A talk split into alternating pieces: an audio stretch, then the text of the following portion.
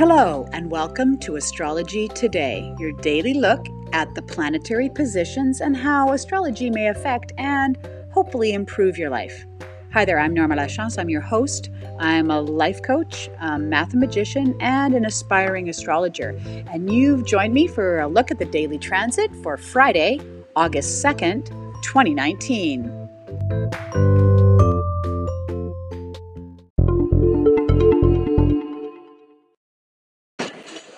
Few friendly reminders before we get going. Uh, if this is your first time listening to the podcast, or maybe you haven't heard this before, I do set my charts every day for noon Pacific Daylight Time. And the reason for that is it's the time zone in which I live, and noon specifically because that's a good general snapshot of the day. It's halfway through the day, and it gives us a good general look at what's going on in the daily transit. You know, if I pique any kind of interest in astrology in you while you're listening to me babble on with my all my jargon about astrology, please send me a question. I would love to research that question and include it in the next podcast.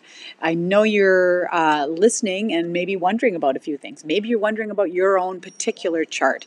If that's the case, then I definitely need those details of birth time, birth date, and birth location as accurately as you can get it to me. And I will crank out your chart and have a look at what's happening specifically for you. You can send that along uh, in an email, astrologydiva, that's DVA, at gmail.com or you can post to my Instagram. You can send me a DM there uh, to at astrology today. That's to the number two day. Or you can leave me a voicemail. If you're listening to me on Anchor, there should be a voicemail button there. You can just leave me a voicemail, and I can even include that audio in my next uh, podcast if that's what you want.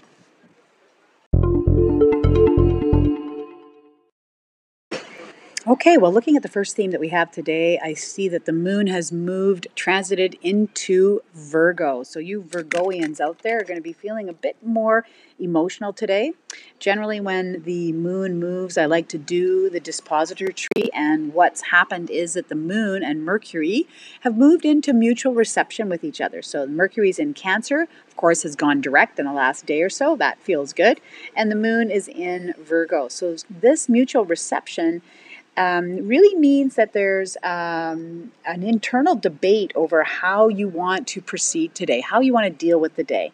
Might be uh, really about messages and sending out a whole bunch of emails and communicating with a bunch of people. That would mean that Mercury was taking over. Or you might be feeling like you really have an emotional day and you want to share how you're feeling about things. You're maybe, um, you know, some heartfelt chats are in your future, and that's how you want to deal with things. That would be definitely the moon way to go.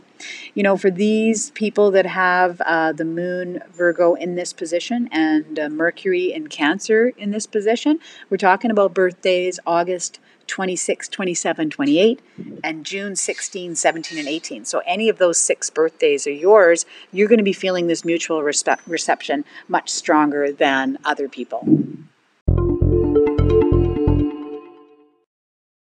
I wanted to spend a bit more time talking about Mercury today because I also see a very strong opposition with Mercury and Pluto. Remember, Pluto in Capricorn, been there for a while. It's a very powerful planet and has a big effect here, I feel, on what's happening today. Certainly, since, you know, Mercury is about communication and Pluto is about power, we're actually talking about the power of information and how maybe you hold that over other people there's a real tendency for gossip you know, when the Mercury and Pluto are in opposition, because we're trying to make a decision between, you know, using that information for good. We feel a lot of power in what we know and this information that we're sharing, and sometimes that can really go sideways. You know, those of you uh, with Capricornian birthdays, January 11, 12, 13, you might be really feeling this, you know, temptation to gossip or to use information over somebody else, and I would just caution you that that's not always uh, the most healthy way to go. Remember that we have this mutual reception that I talked about earlier, that you have this interplay between emotion and communicating. And, you know, just to tread lightly here, remember that. Mercury has just come out of retrograde, and that, you know, conversations and communication can still be quite sensitive. So I say tread lightly here.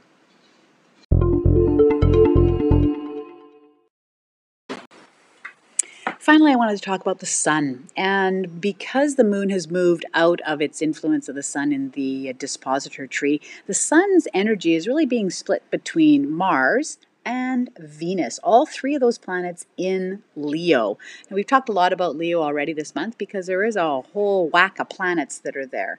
But what I see here is that, you know, your identity, which is represented by the sun, is really being split, a split focus between maybe your more feminine and receptive side and the masculine and active side. I really see that um, Venus is actually taking a lead here because they're in a tight conjunction there with the sun. So you actually might be feeling a bit more yin, a bit more receptive. Uh, let those feminine energies come forward when you're expressing yourself, uh, so expressing your identity out there in the world.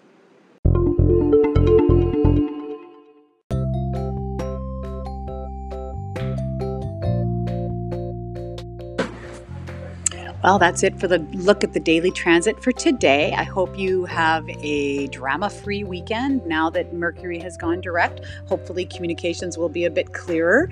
I'm really having a lot of fun putting this podcast together for you guys every day. Please tell your friends about it. If you're listening to me on Apple Podcasts, please rate and review.